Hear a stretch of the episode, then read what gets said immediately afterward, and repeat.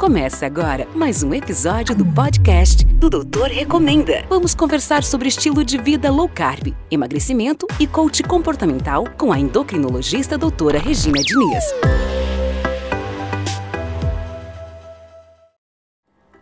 Olá, hoje é domingo, 12 de abril, domingo de Páscoa, né? E a gente está passando talvez pela Páscoa aí mais difícil aí, né, das nossas vidas, aí um momento bem duro, toda a humanidade aí passando por um desafio muito grande, né? A gente aqui no Brasil aí já em quarentena aí a maioria das cidades aí há mais de duas, três semanas.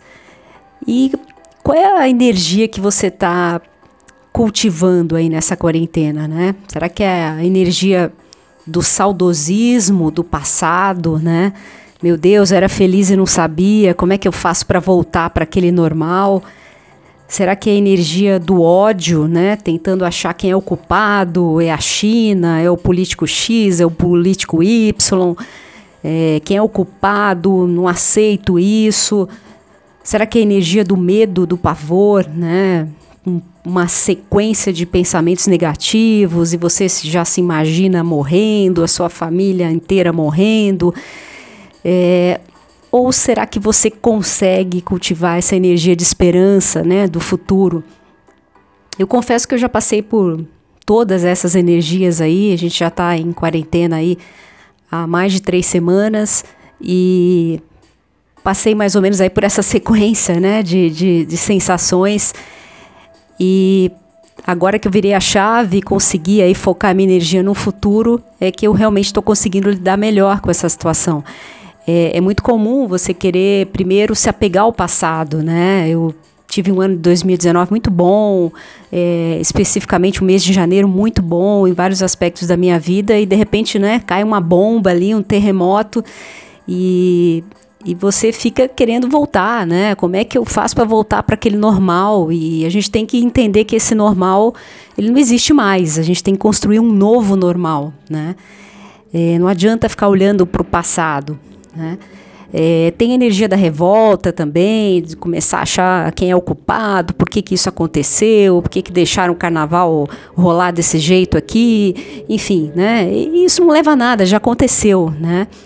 É, tem a energia do medo também. Teve um momento que eu, no começo, né, tava ali quase que assistindo notícias 24 horas e, e vendo lá aquelas cenas dramáticas lá da Itália e de repente, sei lá, à noite eu acordava assim, achando que já tinha morrido, olhava para o escuro, achava que já tinha morrido e, e, aí eu percebi que não dá para ficar é, consumindo notícia 24 horas por dia reservei um tempinho do dia ali para me preocupar, para me informar, mas não ficar ali 24 horas naquele, naquela energia, né? E eu consegui virar a chave quando eu foquei minha energia no futuro. Sabe aquela recomendação de ah, viva o presente? Eu tô vivendo mais o futuro mesmo, né? Eu, é claro que você tem que fazer o que tem que ser feito agora no presente, fazer as medidas de higiene, de isolamento social, se informar, mas a tua energia, se você quer realmente sair dessa, passar por essa tempestade é, bem, eu recomendo que você foque a tua energia no futuro na energia da esperança, naquilo que você quer construir, nas coisas que você quer construir para você, para as pessoas que você ama, para as pessoas da sua família. Foca a tua energia no futuro, porque isso vai te dar força para enfrentar esse presente muito duro, né?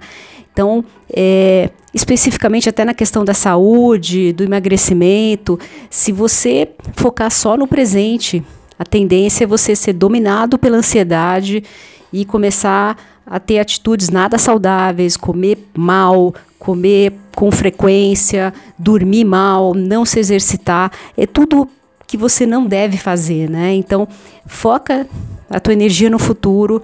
Imagina você daqui a alguns meses, como é que você vai sair aí pro, pro mundo, para esse novo mundo que a gente vai construir. É um novo normal, é um novo mundo.